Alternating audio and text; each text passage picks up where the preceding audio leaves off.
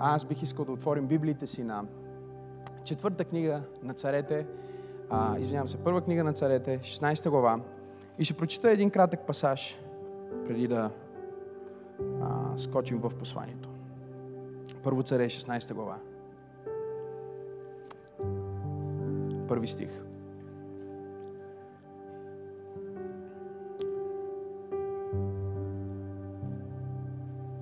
Тогава Господ каза на Самуил, до кога ще тъгуваш за Саул, понеже съм го отхвърлил да не царува над Израел? Напълни рога си с миро, с масло и върви. Аз те изпращам при Витлемеца Есей, защото си избрах за цар между неговите синове.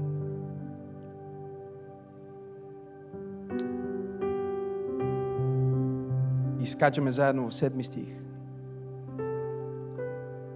Пророка отиде в дома на Есей, видя най-големия брат от всичките синове на Есей.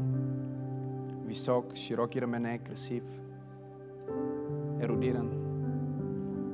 И си каза, със сигурност това е Божия помазаник.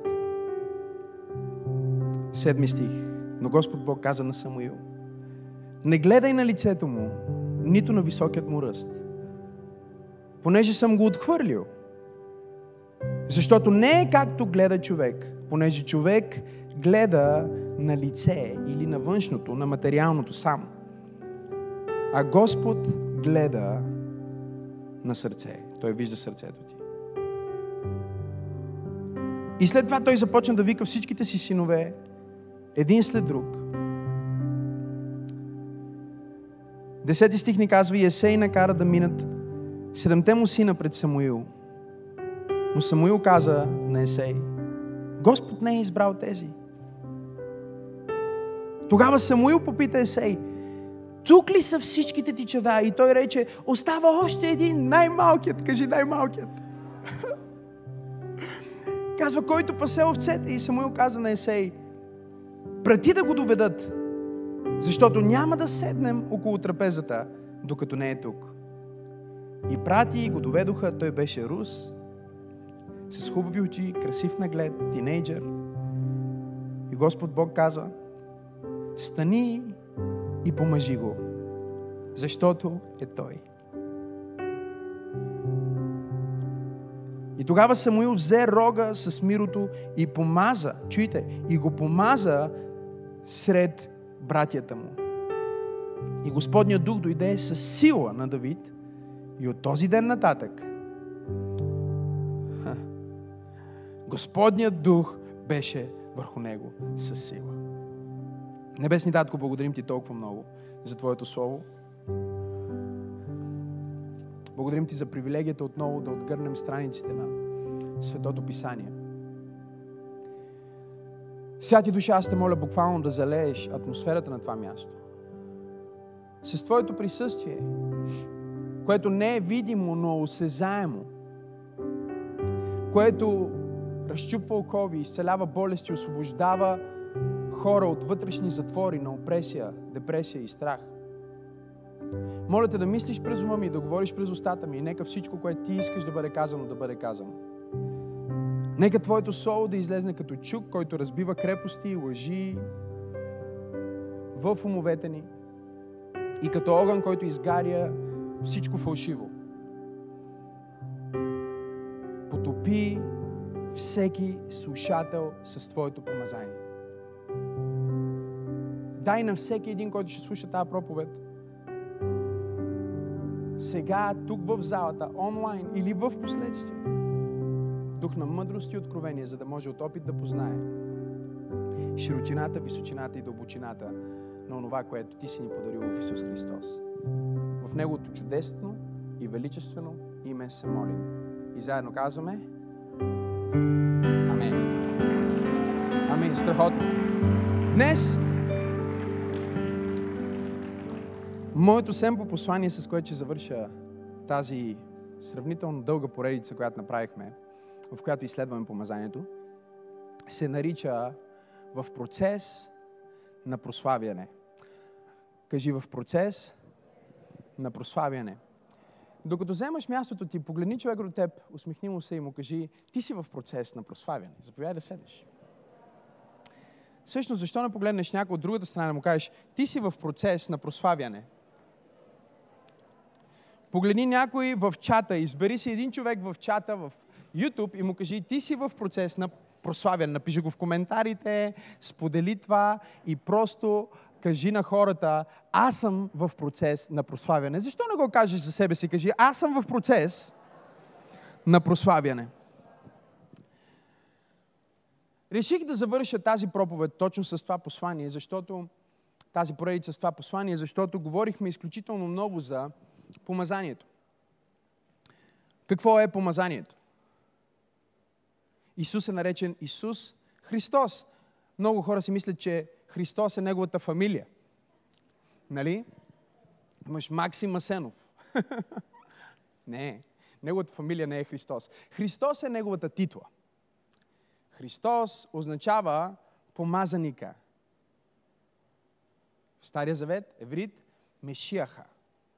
Или това е Бого човека, царя, който има да дойде, за да донесе Божието царство. Новата реалност на свобода, мир, както апостол Павел в последствие го формулира в Новия Завет, Божието царство, което е радост, мир и правда. Когато ти казваш, че си християнин, искам да хванеш нещо. Всъщност ти казваш, че си помазан. Или че ти имаш тази невидима, но осезаема субстанция, която се нарича в Стария Завет помазанието. Какво е помазанието? Помазанието казахме, че е сила, кажи сила, способност, кажи способност. Тоест, когато Бог дойде в живота ти и ти започнеш да общуваш с Него, от Неговото присъствие в твоята личност започва да се влива, да се втрива способност, започва да се втрива сила. Тази сила е духовна, но също така е когнитивна. Кажи когнитивна. Тоест, тази свръхестествена сила, която в Новия Завет също се нарича благодат, това е друга хубава библейска дума, кажи благодат, е всъщност способността на Бог, която идва върху всеки, който вярва в Него по свръхестествен начин. Ние не знаем как се случва. Говорейки чисто механично и говорейки математически, ние не можем да пресметнем точно как. Но нещо се случва в този момент на помазване, нещо се случва в този момент на докосване, което прави човекът завинаги различен. Разбирате ли, Елизабет влиза в църквата като принцеса, като, като още една жена от това семейство. Но след като главата й е помазана с елей, с масло, тя спира да бъде тази принцеса, всъщност спира да бъде тази личност. Тя се превръща в най-великия монарх, един от най-великите на всички времена, посредством един акт на помазване. И Библията ни учи, че когато ние приемаме Исус Христос и вярваме в Него искрено от сърце, когато ние общуваме със Светия Дух, когато се молим, когато пеем хваление, както правихме по-рано, когато общуваме с други хора, които също носят това ниво на духовна сила, ние всъщност придобиваме свръхестествена способност, кажи способност, свръхестествена сила, кажи сила – и тази сила се изразява, искам да го хванеш, в духа ти, но също така в мислите ти също така дори в емоциите ти. И можеш да бъдеш очуден понякога, когато си в разговор с някой или имаш някакъв проблем, някаква ситуация. И въпреки всичко ти имаш невероятен мир, въпреки всичко ти имаш невероятна яснота. И някой твой приятел или познат може да пита как успя да минеш през това, как успя да намериш разрешението на това. И разбира се, нали, ти можеш да си измислиш някакво друго оправдание, но ти си знаеш, че Господ ти е дал нещо, което не е видимо, но е осезаемо, което всъщност прави разликата в твоя живот. Тая идея, която те удря, докато си на кенефа.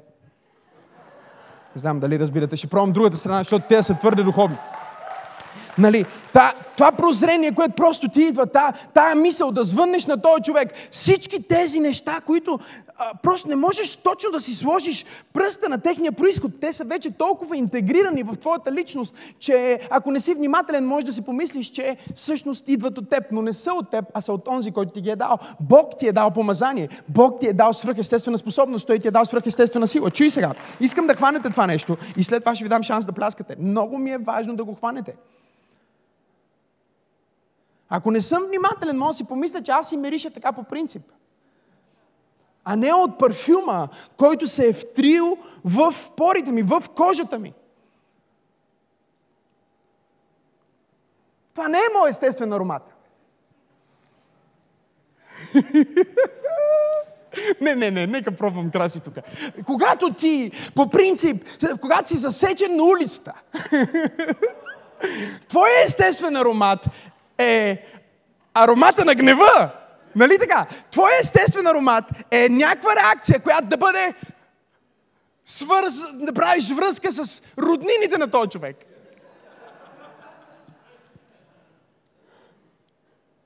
Когато някой те настъпи обувките, когато някой те нарани, когато някой не постъпи правилно спрямо тебе, твой естествен начин на отклик е какво? Да удариш обратно. Да се защитиш. Да бягаш или да замръзнеш. Нали така? Но когато ти имаш този парфюм, не миришеш на себе си. И хората, хората, които, хората, които не познават Господ, даже може да си помислят, както на мен често ми казват, ма как така си толкова? Ма ти си толкова добър човек. А, не. Не знаеш какъв бях.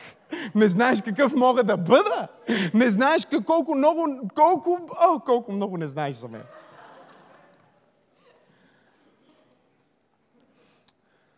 Но в някакъв момент аз бях помазан. В някакъв момент, момент върху мен беше изсипано това духовно масло, този елей, който ме направи различен. Разбирате ли? Бях с един мой приятел в Майами и той а, иска да си купува яхта. И имаме оглед на две яхти и той казва, искаш да дойдеш с мен? Викам, разбира се, това е интересно, защо не? И отиваме, виждаме, нали, разглеждаме едната яхта, говориме си там с собственика, разглеждаме другата яхта и нещо не може да, не може да хареса нали, се нещо не му харесва.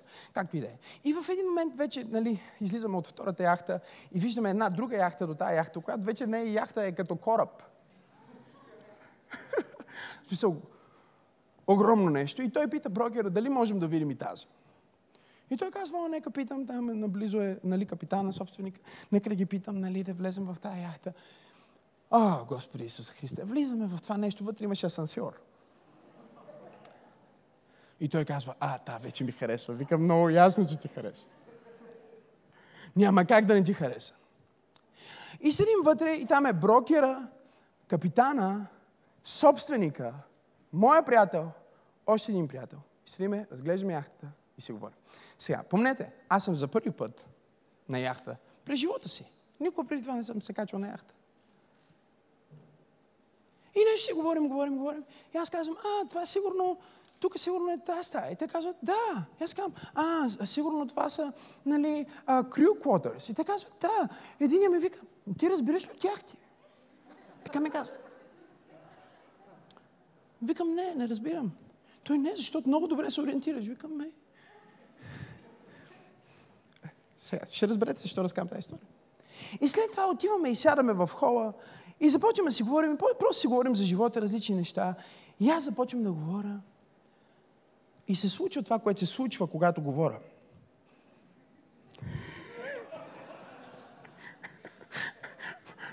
В повечето случаи. Когато просто се отпусна и говоря от ето тази област. Нали, повечето хора говорят от тая област. Не знам дали ме следвате. Важно е да го повторя, защото понякога видеокамерите може да не са ме хванали точно как съм го показал. И хората, които слушат проповедта, в последствие не могат да разберат за какво говоря, разбирате ли? Много хора говорят повече от тази област. Но има някои хора, които са научили да говорят от тази област, от духът си. И тогава става малко по-различно, защото има нещо, което не е видимо, но е осезаемо. Може да усетиш, че нещо се случва. Света го наричат харизма. Каза, ти си много харизматичен. И аз започнах да им говоря, им поговорих малко и накрая брокера, който беше възрастен, май сигурно 70 годишен, казва, кой си ти, нали? Къде си учил? Думите, които казваш, са толкова докосващи. Откъде знаеш тия неща, нали? Собственика на лодката вика, ти на колко си години, бе, брато? Bro, how old are you, bro? I'm 28. What? My son is 28. Почва да псува. Сина си.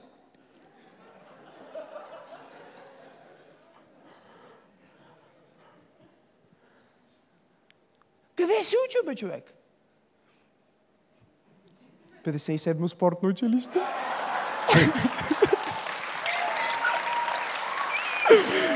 Къде си израснал? Откъде разбираш тия яхти?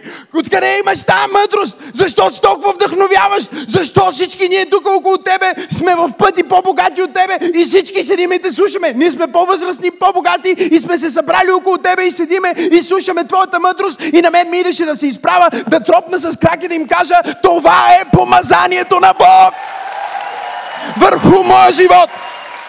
Аз съм се родил под щастливата звезда, наречена Витлеемска звезда на Исус Христос. О, Боже мой! Не бях така! Не бях така преди. Аз и знам моя аромат.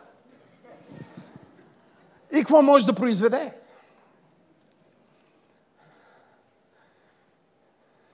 Идеше ми да им разкажа как само преди 15 години Бях в Люлин 5 и с майка ми бягахме в Люлин 5 с две чанти, защото ни преследваше един човек.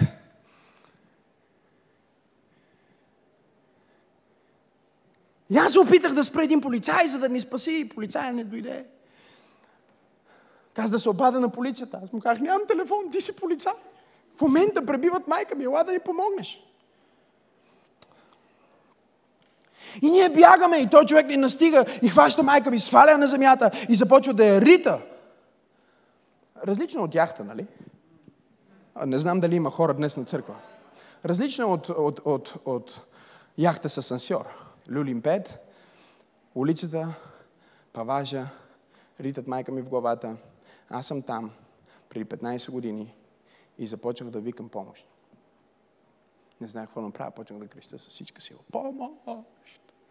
И хората започнаха да си отварят прозорците на апартаментите, да видят какво се случва. И някои човека дойдоха да разтърват, защото той ще да убие майка ми на, на, на улицата, буквално. Аз знам моя аромат и моята безпомощност. Кажи ти си в процес на прославяне. Погледни човек от му, кажи ти си в процес на прославяне. Кажи му, знам, че може би не си това, което искаш да си. Ма слава на Бога, че не си това, което беше. Виж колко далече Бог те е довел. О, хайде, служи си ръцете заедно, ръкопляскай му, благодари му за това, което е направил в живота. О, ръкопляскано ти е болно от коронавирус. Имам нужда от пет човека, които знаят собствения си аромат и могат да признаят, че Господ е направил нещо в живота им. Имам нужда от трима човека, които кажат, всичките ми приятели умряха, ама аз съм жив и не знам що. Имам нужда от един човек, който да каже, не е възможно всички хора, които познавам да са мъртви от свръхдоза, а аз да съм свободен днес. Имам ли пет човека в църква пробуждане, които могат да кажат, аз съм в процес на прославяне. Простете ми, че викам. Просто, просто така ми тръгна живота от Люлин 5, когато виках за помощ и още не се опитам се да се успокоя. И на паркинга стоиме, ще си тръгваме и водиме тия хора в молитва за спасение. На паркинга, на Майами Бич. Хора! От Люлин. Пет. На улицата. Вика помощ.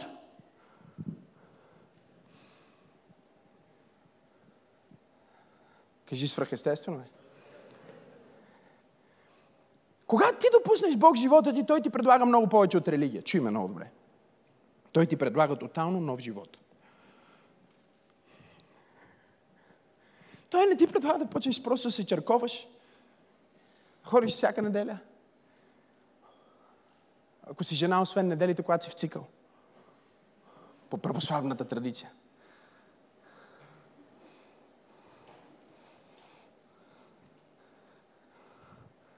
Религията иска да модифицира живота ти, да модифицира мизерията ти.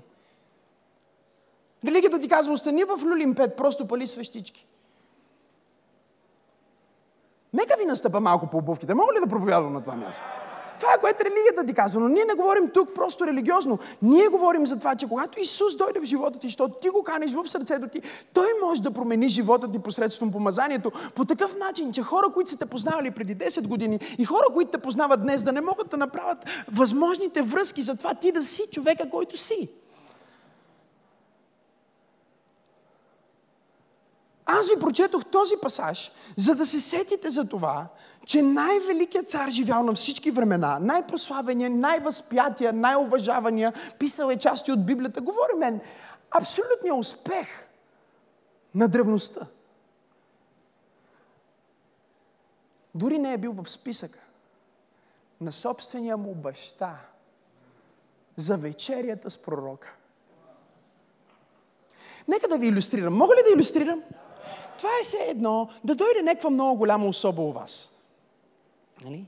Идва, примерно, някакъв любими изпълнител, примерно, на всички, а, които обичат поп-музика в България, е Миро. И все едно Миро идва у вас.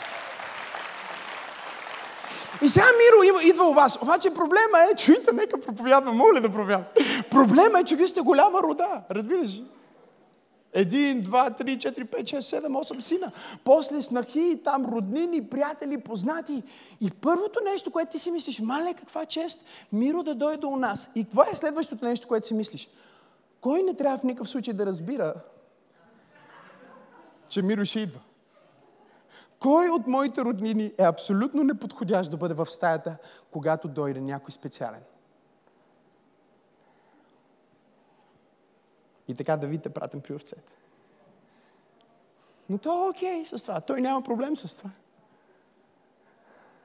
И когато а, Миро започва да казва, абе, а, запознай с синовете ти. Нали?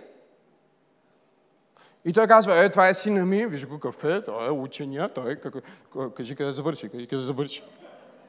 Разбирате, Българската култура не е мръднала много от тази култура на древността, в която е малко да се похвалим пред чужденците се едно, разбираш? Кажи сега, а, да, той, а, той има отличен шест, той е най-доброто ми момче. А видя ли дъщеря ми? Тайно си мисли, моята дъщеря и твоя син. О! И така минават през първия, минават през втория, минават през третия, минават през четвъртия, минават през петия, минават през шест, минават през седем.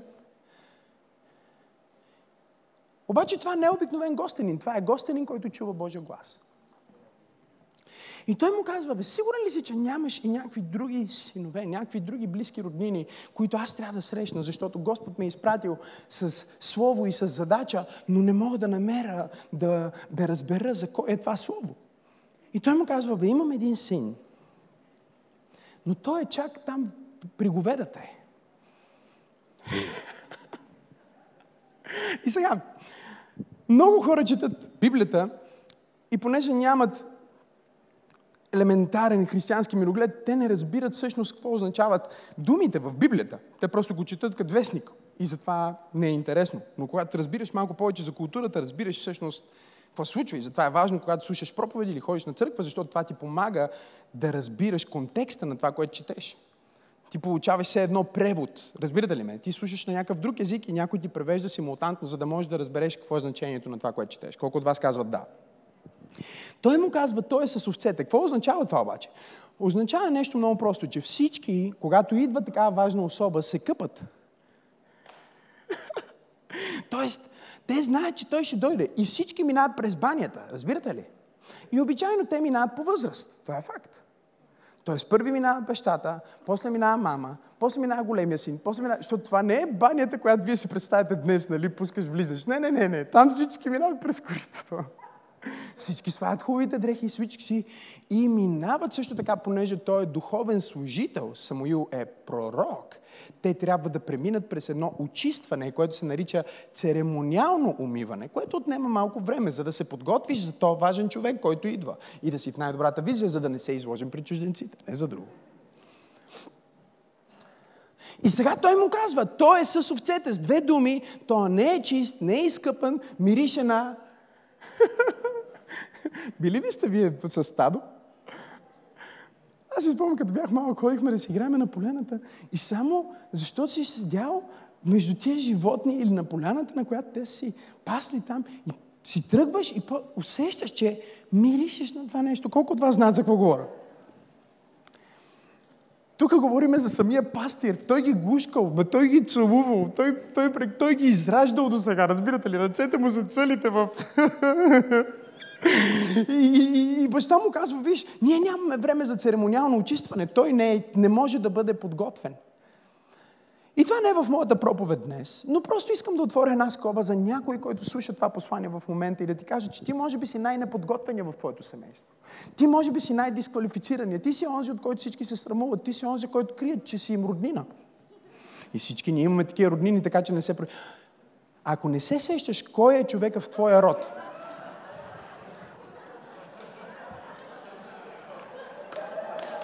от който всички се срамуват. Това може да значи само едно нещо. Погледни човека до тема му кажи, е, че хомо. Кажи му, това е човека. Нов начин да имплементираме евангелския текст в проповедта.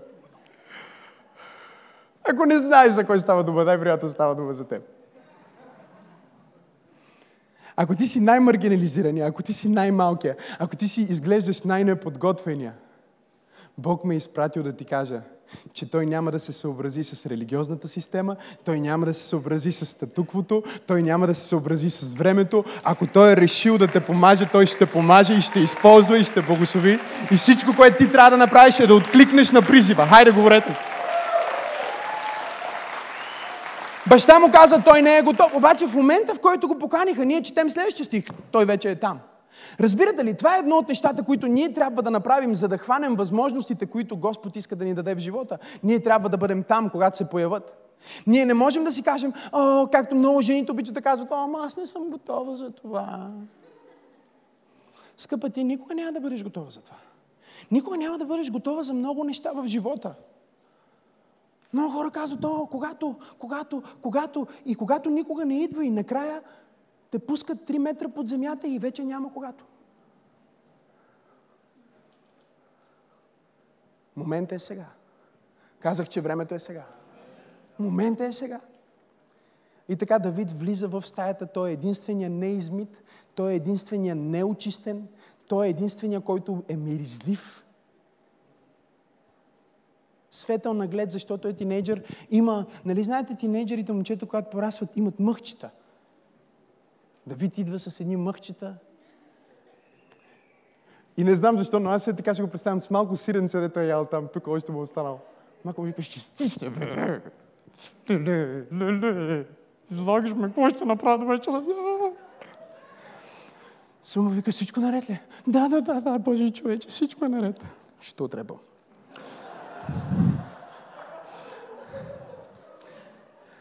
Не? Малко като тебе преди църква.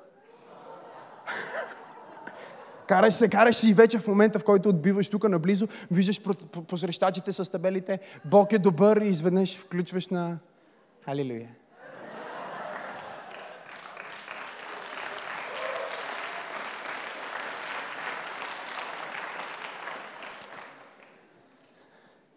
И Давид е там и сега пророка прави нещо скандално. Помнете, те не знаят защо е дошъл. Те не знаят какъв е повода. Те не знаят каква е причината. Те не знаят, че в продължение на месеци великият пророк на Бог е бил в депресия, защото предишният цар на Израел се е изложил и е изгубил помазанието, изгубил е благословението и Бог сега търси нов човек. Той търси нов световен лидер и този нов световен лидер, който той иска да издигне обаче, ще бъде толкова уникален, че от неговото земно потекло, през неговото ДНК, през неговата кръвна линия, един ден ще се въплати Божия син Исус Христос. Той е от Давидово потомство. И сега той започва да търси този човек, защото Бог му казва, Самуиле, до кога ще съжаляваш? До кога ще се, се а, депресираш? До кога ще бъдеш комплексиран за това, че еди кой ще отпадна от вярата? Или за това, че еди кой ще изгубил помазанието? Или за това, което се е случило? Господ каза на Самуил, не гледай на лицето му. Каза му, виж, искам сега да се подготвиш. Искам просто да си вземеш рога с масло и да отидеш в дома на Есей. Защото там аз съм си избрал цар. И сега всички са събрани. Брата, от който всички се срамувате посред тях. Кажи, аз съм в процес на прославяне. И Самуил прави нещо скандално. Той взима това масло, взима този елей и го излива върху главата на Давид. Върху миризливата му глава. Върху мръсните му дрехи. Върху не очистената му плът. Той излива елей и казва, ето го царят на Израел. И по древна традиция най-вероятно му е казал, ти си Божия син. Той днес те роди. Ти си роден отново. Този път като цар. И Давид стои там. Той не знае какво се случва с него. Ще им помогнеш ли, Венци? Той е в шок. Той ли е в шок? Помислете си, братята му в какъв шок са. Всеки си е мислил, че каквото е важно да се случва, ще му се случи на него.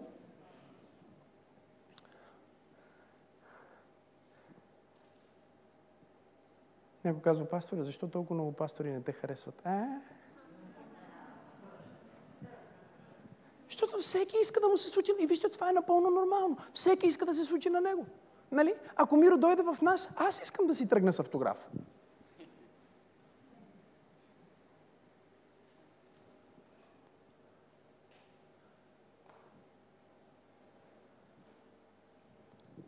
Но Бог избира да помаже най-необичайния човек.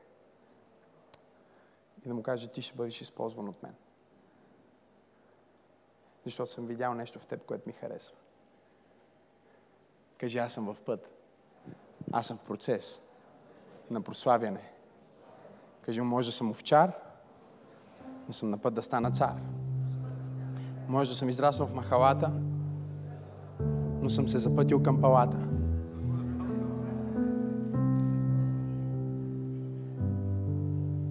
И ние бихме си казали, че от този ден нататък всичко в живота на Давид вече става перфектно. Сега, ето какво си представяте вие в следващата глава, нали? Ето какво си представят сега християните. Ето какво си представяш ти след тази проповед. Ти си представяш, че сега отидеш в понеделник на работа, шефът те казва и казва, у, усещам свръхестествен аромат върху теб. Освен ако шефът ти не е в църквата или е слушал тази проповед, най-вероятно ще каже, Марио, ела тук, ма.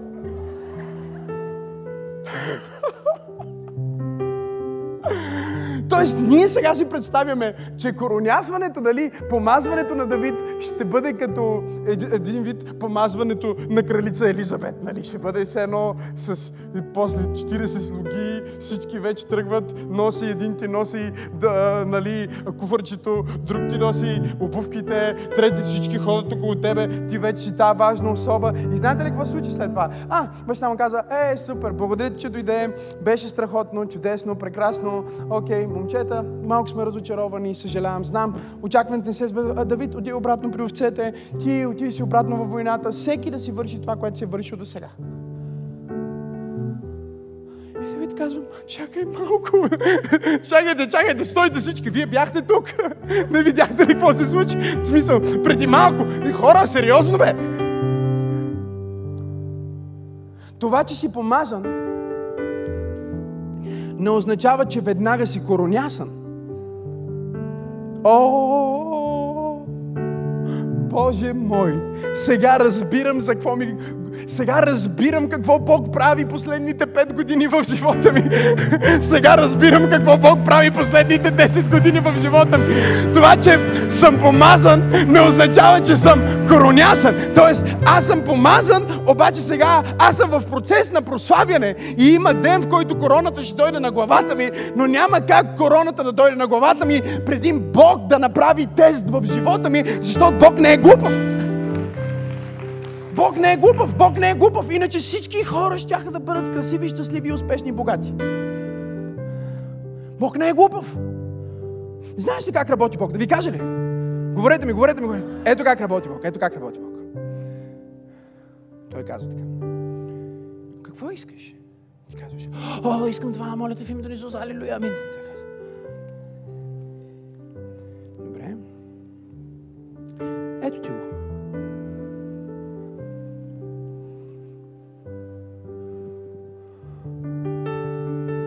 От вас са дошли днес на служба по този начин. Болен съм. Болна съм от рак. Болна съм от рак. И казваш, ще дойда на църква, защото чух, че в тази църква стават чудеса. Окей. Какво искаш? Върви молитвата? Господи, моля те, изцели ме. Бум! Бог те изцелява. Отиваш понеделник на лекар? Няма го. Ти кажеш, а, страхотно. Приятелка ти звъни и казва, хей, какво ще правим едната събота вечер? Как? Отиваме на клуб. Пише някой църква да казва, хей, другата неделя на служба. А, заета съм тази неделя.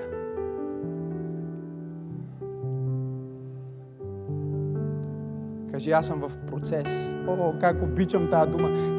Хората мразят тази дума, но аз я обичам много. Кажи, в процес на прославяне. Всички гледат тези 10 секунди, колко са? 10 секунди трябва да са, в които Кристиано Роналдо прави най-невероятния гол. Нали? Отнема около 10 секунди, нали? Някой му подава едно, две, цък, тича, бам, бум, бим, пш, вътре гол. И после на реплей. Вау! И това върви навсякъде, нали? Всички са впечатлени и е много яко. Но никой не гледа всички часове, И понякога Бог ще ти даде успех, за да провери дали може да ти се довери с успехът. Той ще помаже, за да провери дали може да ти даде и корона. Но Той не ти дава веднага, Той не те коронясва веднага. Той слага процес между помазването и коронясването и в този процес обичайно Той ти дава, за да те провери дали си достоен да ти даде това, което Той всъщност иска да направи. Защото ти идваш в църквата или вярваш в Бог, защото имаш проблем с рак, или имаш някакъв проблем с семейството ти, нещо заради което ти идваш при Бог и ти си мислиш, ето това е нещото. И Бог ти го дава. Но Бог иска ти да даде много повече. Но Той иска да види сега, ти ще продължиш ли в процеса на ходене с Него. Много е силно. Много е силно. Много е силно. Авраам цял живот се моли. Чули сте за Авраам? Авраам цял живот се моли. Какво се моли Авраам? Дай ми син. Това е неговата обсесия. Това е неговата мания. Той казва, трябва да имам син, трябва да имам син, трябва да имам син. Даже вече толкова е раздразнен, че един ден Господ му се явява, ако може да повярвате в това, да си говори с него и Бог му казва, Авраме, аз съм твой щит, аз съм твоя твърда голяма награда. И той му казва, бе, каква награда, като не си ми дал син? Стига глупости, бе, човек. Моля те, Писна ми вече, всичко, каквото искаш, ще го правя. Стига награди, искам син. Имам говеда, имам пари, имам злато, имам слуги и слугини. Направил си ме мега милиардер. Нямам нужда от нищо повече. Искам син, защото иначе като умра, той е Елиезър, който дори не ми е син на мен, а ми е слуга. Ще трябва целият ми имот да го прехвърля на него. Моля те, искам син. Трябва ми син. Това е което ми трябва. Бог му казва, син ли? Да, син. Окей, ето ти, дам ти син. Готово. Има син. Сега, Авраам иска да бъде баща на един син. Това е неговата обсесия. Това е неговата грандиозна мечта за живота му. Нали? Бог обаче иска да го направи отец на всички народи, баща на всички народи. Той иска да е баща на едно момче. Бог му казва, аз искам ти дам всички народи.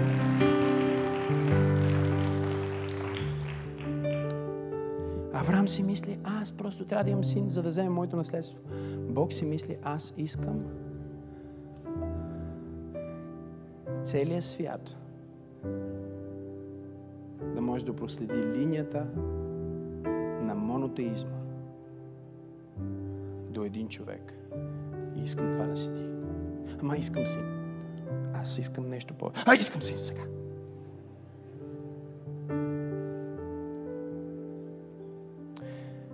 Много е важно да разбирате, че има разлика между това да вярваш за нещо и да вярваш на Бог. Това са две различни вяри. Света е открил. Говориме за хора, които дори не вярват в Исус Христос или каквото и да е божество.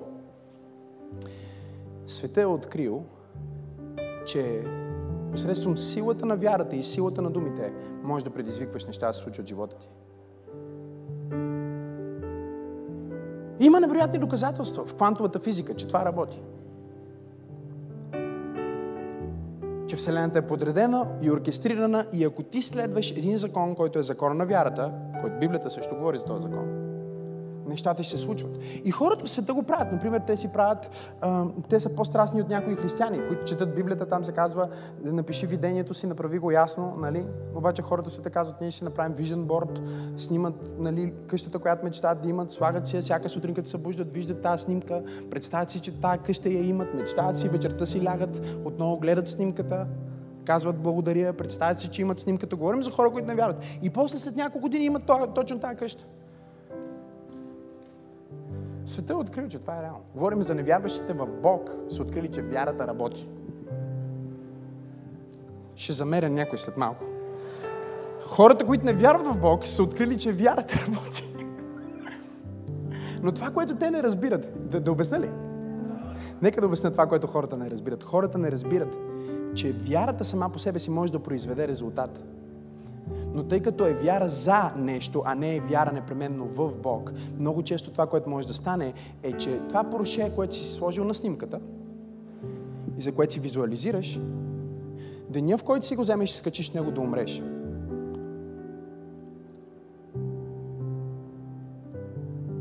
Не, не, вие не чухте това, което казах. Тук е играта вече в вяра в Бог, замерям те, ти не хващаш нищо. Нали, тук говорим вече за разликата между вяра за нещо и вяра в Бог. Що ако ти имаш вяра за нещо и вярата ти е искрена и от сърце и правиш правилните неща и си сложиш картинката и я гледаш, може да ти се случи. Най-вероятно ще се случи, защото вярата е духовен закон. Обаче в момента, в който ти си мечтал за тази най-бърза кола 10 години, след това получаваш тази кола, качваш се на тази кола, натискаш гъста, бум през скалата, так и умираш. И накрая всъщност вярата ти е завела, понеже в нещо, за нещо, те е довело до смърт. Но когато ти имаш не само вяра за неща, а имаш също вяра на Бога, доверие в Бога, тогава става по-различно, защото ти тогава можеш да кажеш, Господи, бих искал да имам такава къща. Но ако сега не е времето, аз ще бъда щастлив преди да имам тази къща и ще бъда доволен. И ако това не е за мен, е предпазима от това нещо, защото не знам дали точно тази кола я харесвам. Не знам на кой проповядвам днес в пробуждане, но може би има трима човека, които могат да си представят и да си признаят, че твоето мнение за неща, които харесваш, се променя всяка година. И това е проблема, че ти се молиш, Господи, моля ти се до година, дай ми такава къща. А Бог знае, че до година ти няма да искаш тази къща. Ще искаш друга.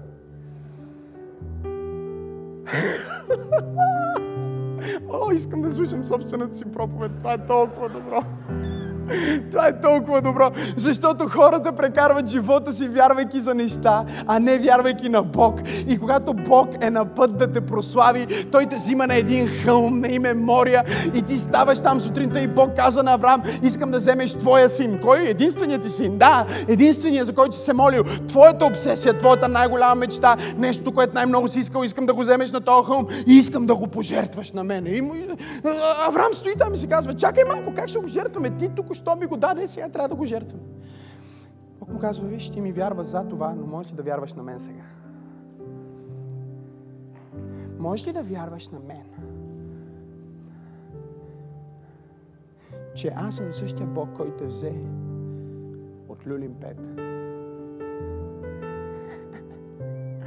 Аз те преведох през целият този процес. И сега ти си тук и ти си мислиш, че това е целият ти живот. Нека ти кажа нещо, Авраам.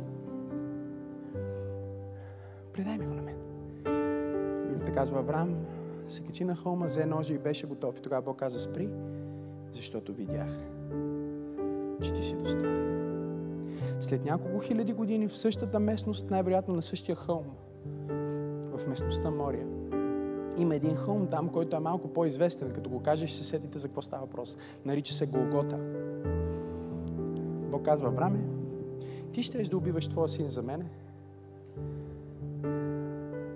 сега ще убия моя син за тебе. Защото твоята мечта беше твърде малка.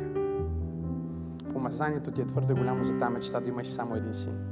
Аз ще направя отец на Израел, аз ще направя отец на арабския свят, аз ще направя отец на западния свят, аз ще направя отец на всички монотеисти. Всичко ще може да бъде проследено до тебе. Знаеш ли що? Защото ти се доказа верен в процеса.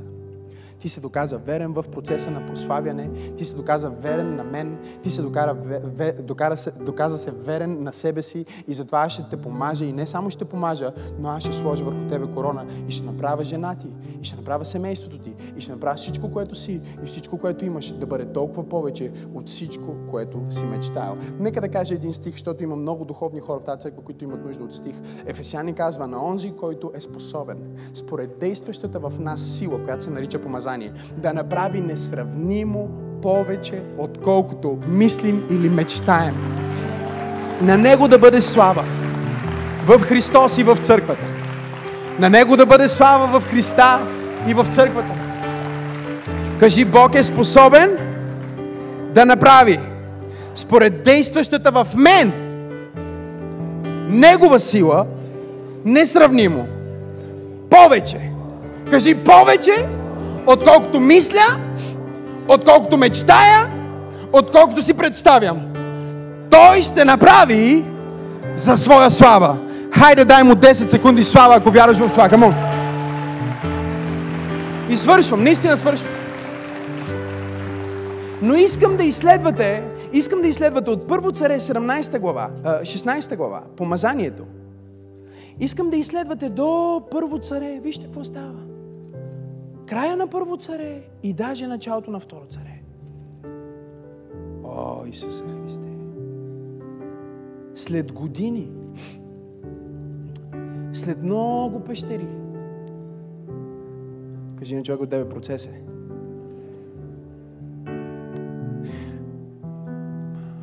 Това, което казваме, че факта, че Бог ти е дал помазание и мечта, означава, че ще се сбъдне но не означава, че няма да миеш през пещери.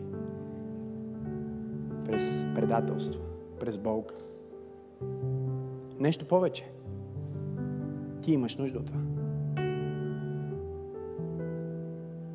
И знам, че ти не разбираш в момента и си казваш, пастор Максим, как можеш да кажеш, че аз имам нужда от това, през което минавам в момента? Ти не знаеш през какъв ад аз минавам. И ти ми кажеш, че аз имам нужда от това. Ти си луд, ти си мазохист. Не, не, слушай. Ти имаш нужда от това. Добре е за тебе. Ма въобще не ми е добре. Аз не казах, че ти е добре. Казах, че е добре за тебе. Ама не бе, аз не го чувствам добре. Не, аз не казах, че го чувстваш добре. Аз казах, че просто е добре за тебе. Ти също не го чувстваш добре, когато си във фитнеса. Ма е добре за тебе. Защото е процес на прославяне. И когато ние говорим за това помазание, което идва върху теб, и за момента, в който ти ще стигнеш вече до короната, знам, че думата корона вече има много негативни конотации, но аз решам да не се откажа от нея в името на Исус. Ще има една корона, която е над всички и това е короната на Исус Христос.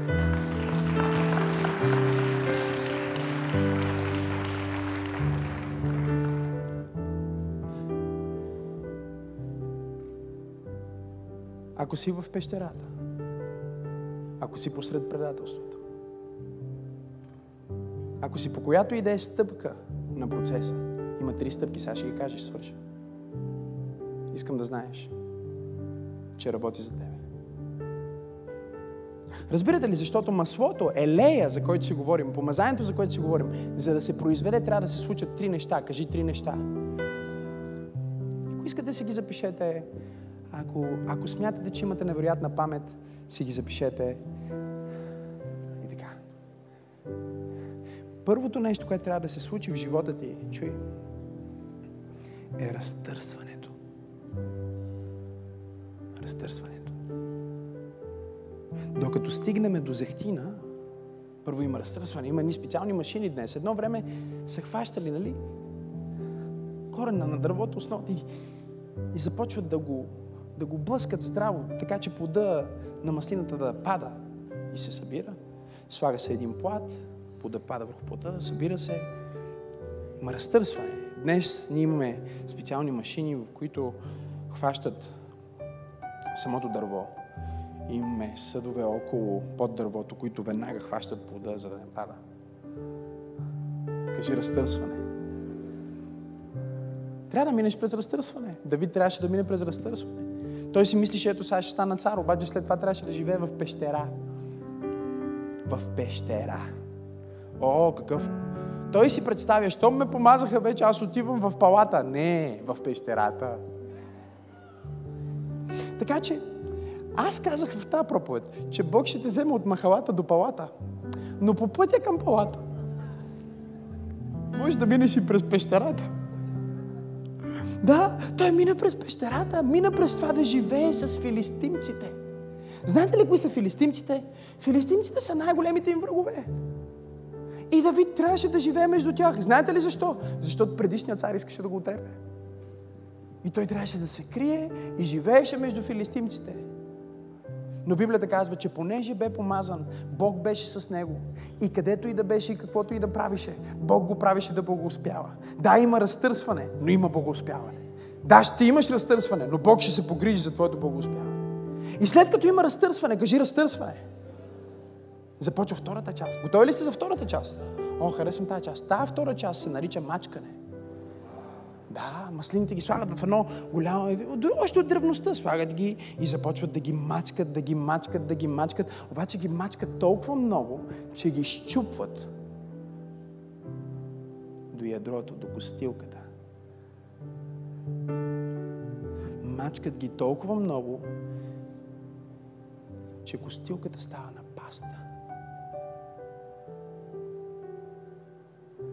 Всичко става флуидно и флексабилно. Бог така ще намачка хубаво тия години.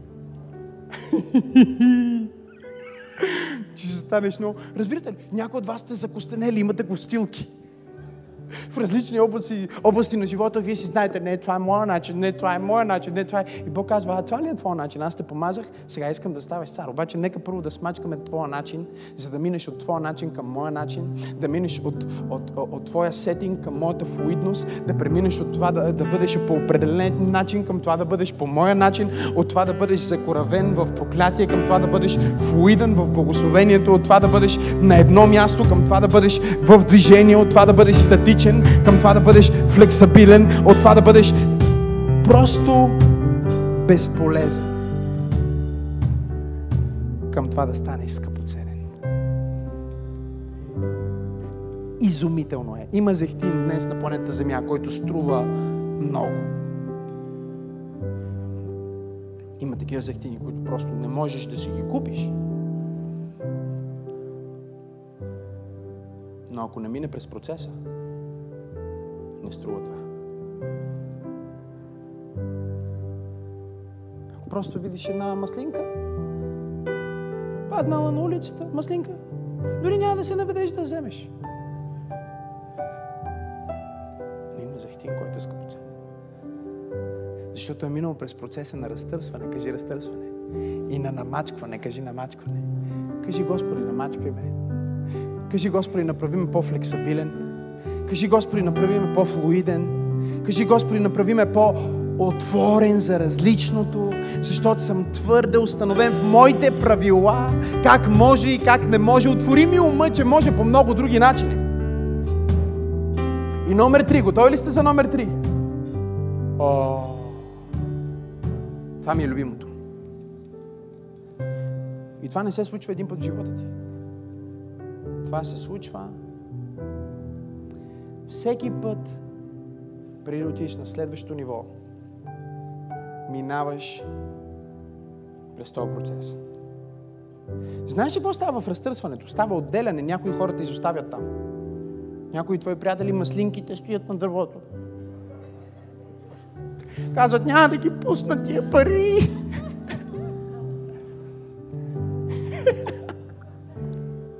И ти казваш, не, готов съм да бъда фри. И в разтърсването има разделяне. И ти казваш, о, Мишо, моля те, не дей, ела с мен. Бог ти казва, не, не, той не е за теб. Той не е за този хрим. О, Господ е на път да произведе екстра, върджен, скъпоценен елей през някой на това място. Кажи разтърсване, кажи раз... намачкване, кажи изцеждане. О!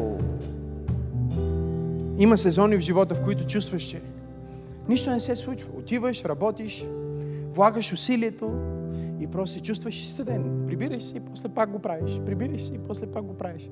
И за повечето хора тук спират. Те казват, защо да правя музика? Никой не я слуша. Защо да пиша книги? Никой не чете вече книги. Защо да следвам медицина? Всичко е вече пари, корупция и дори да завърша няма къде да ме вземат. Тук ли сте? Тоест, повечето хора тук в изцеждането, те започват да си правят собственици оправдания, защо да не са това, което Господ има за тях. И вижте, оправданията винаги са легитимни. Те не са фалшиви, те са честни. И ако търсиш оправдание, винаги можеш да намериш оправдание.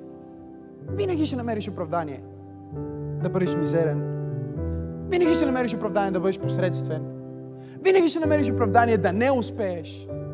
Има повече причини, говорим като, като количество, да бъдеш обикновен, отколкото да бъдеш необичайен. Ако накрая теглиш чертата, ще стигнеш до заключението на Еклисиаст, което казва, че човек за своята необичайност и принос към човечеството не печели много повече от омразата на своите ближни.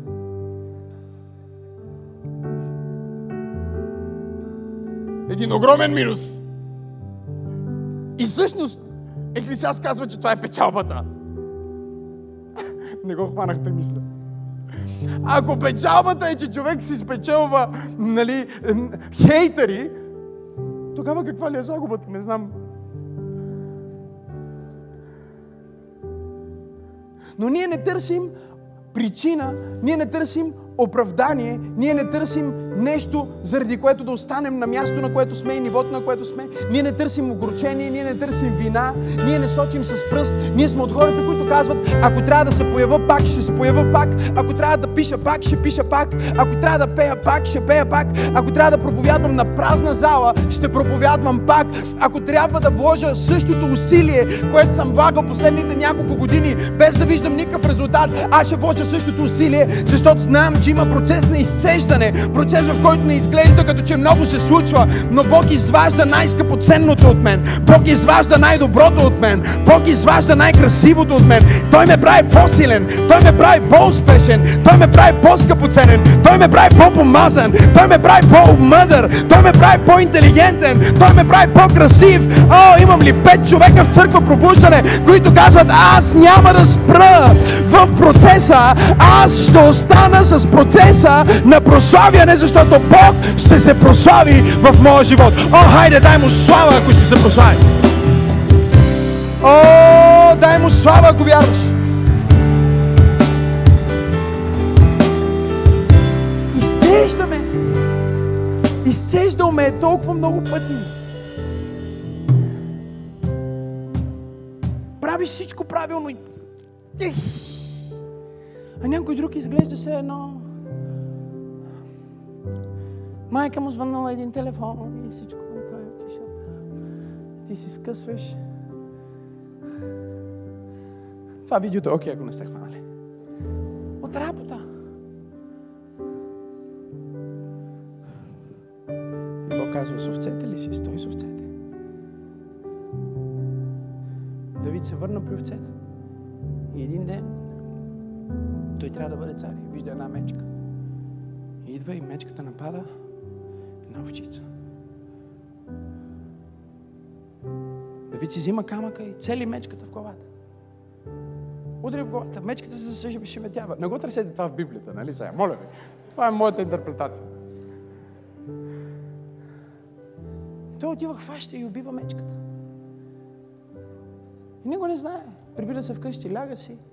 Майка му казва, аре бе, някой му се кара. Той никой не казва, ей, ей, ще внимай да аз убих мечка. Не, не. След две-три седмици отива лъв човек. Лъв. Взема камъка. Същата стратегия. Падва в главата. Отива и убива лъва. Един ден се изправя пред Голият. И царя му казва, не, ти не можеш. Той казва, не, ти не знаеш. Ти не знаеш, че докато Бог ме изцеждаше, аз не знаех защо трябваше да се бия с лъв. Не знаех защо трябваше да се бия с мечка. Не знаех защо трябваше да се боря с рака. Не знаех защо трябваше да се боря с депресията. Не знаех защо трябваше да се боря с безпаричието. Не знаех защо трябваше да се боря с системата. Не знаех защо трябваше да се боря с това. Аз си мислих, че се боря с това. Просто за себе си. За моето оцеляване или за овчицата. Но се оказа, че всъщност в процеса Бог ме е подготвил за този момент.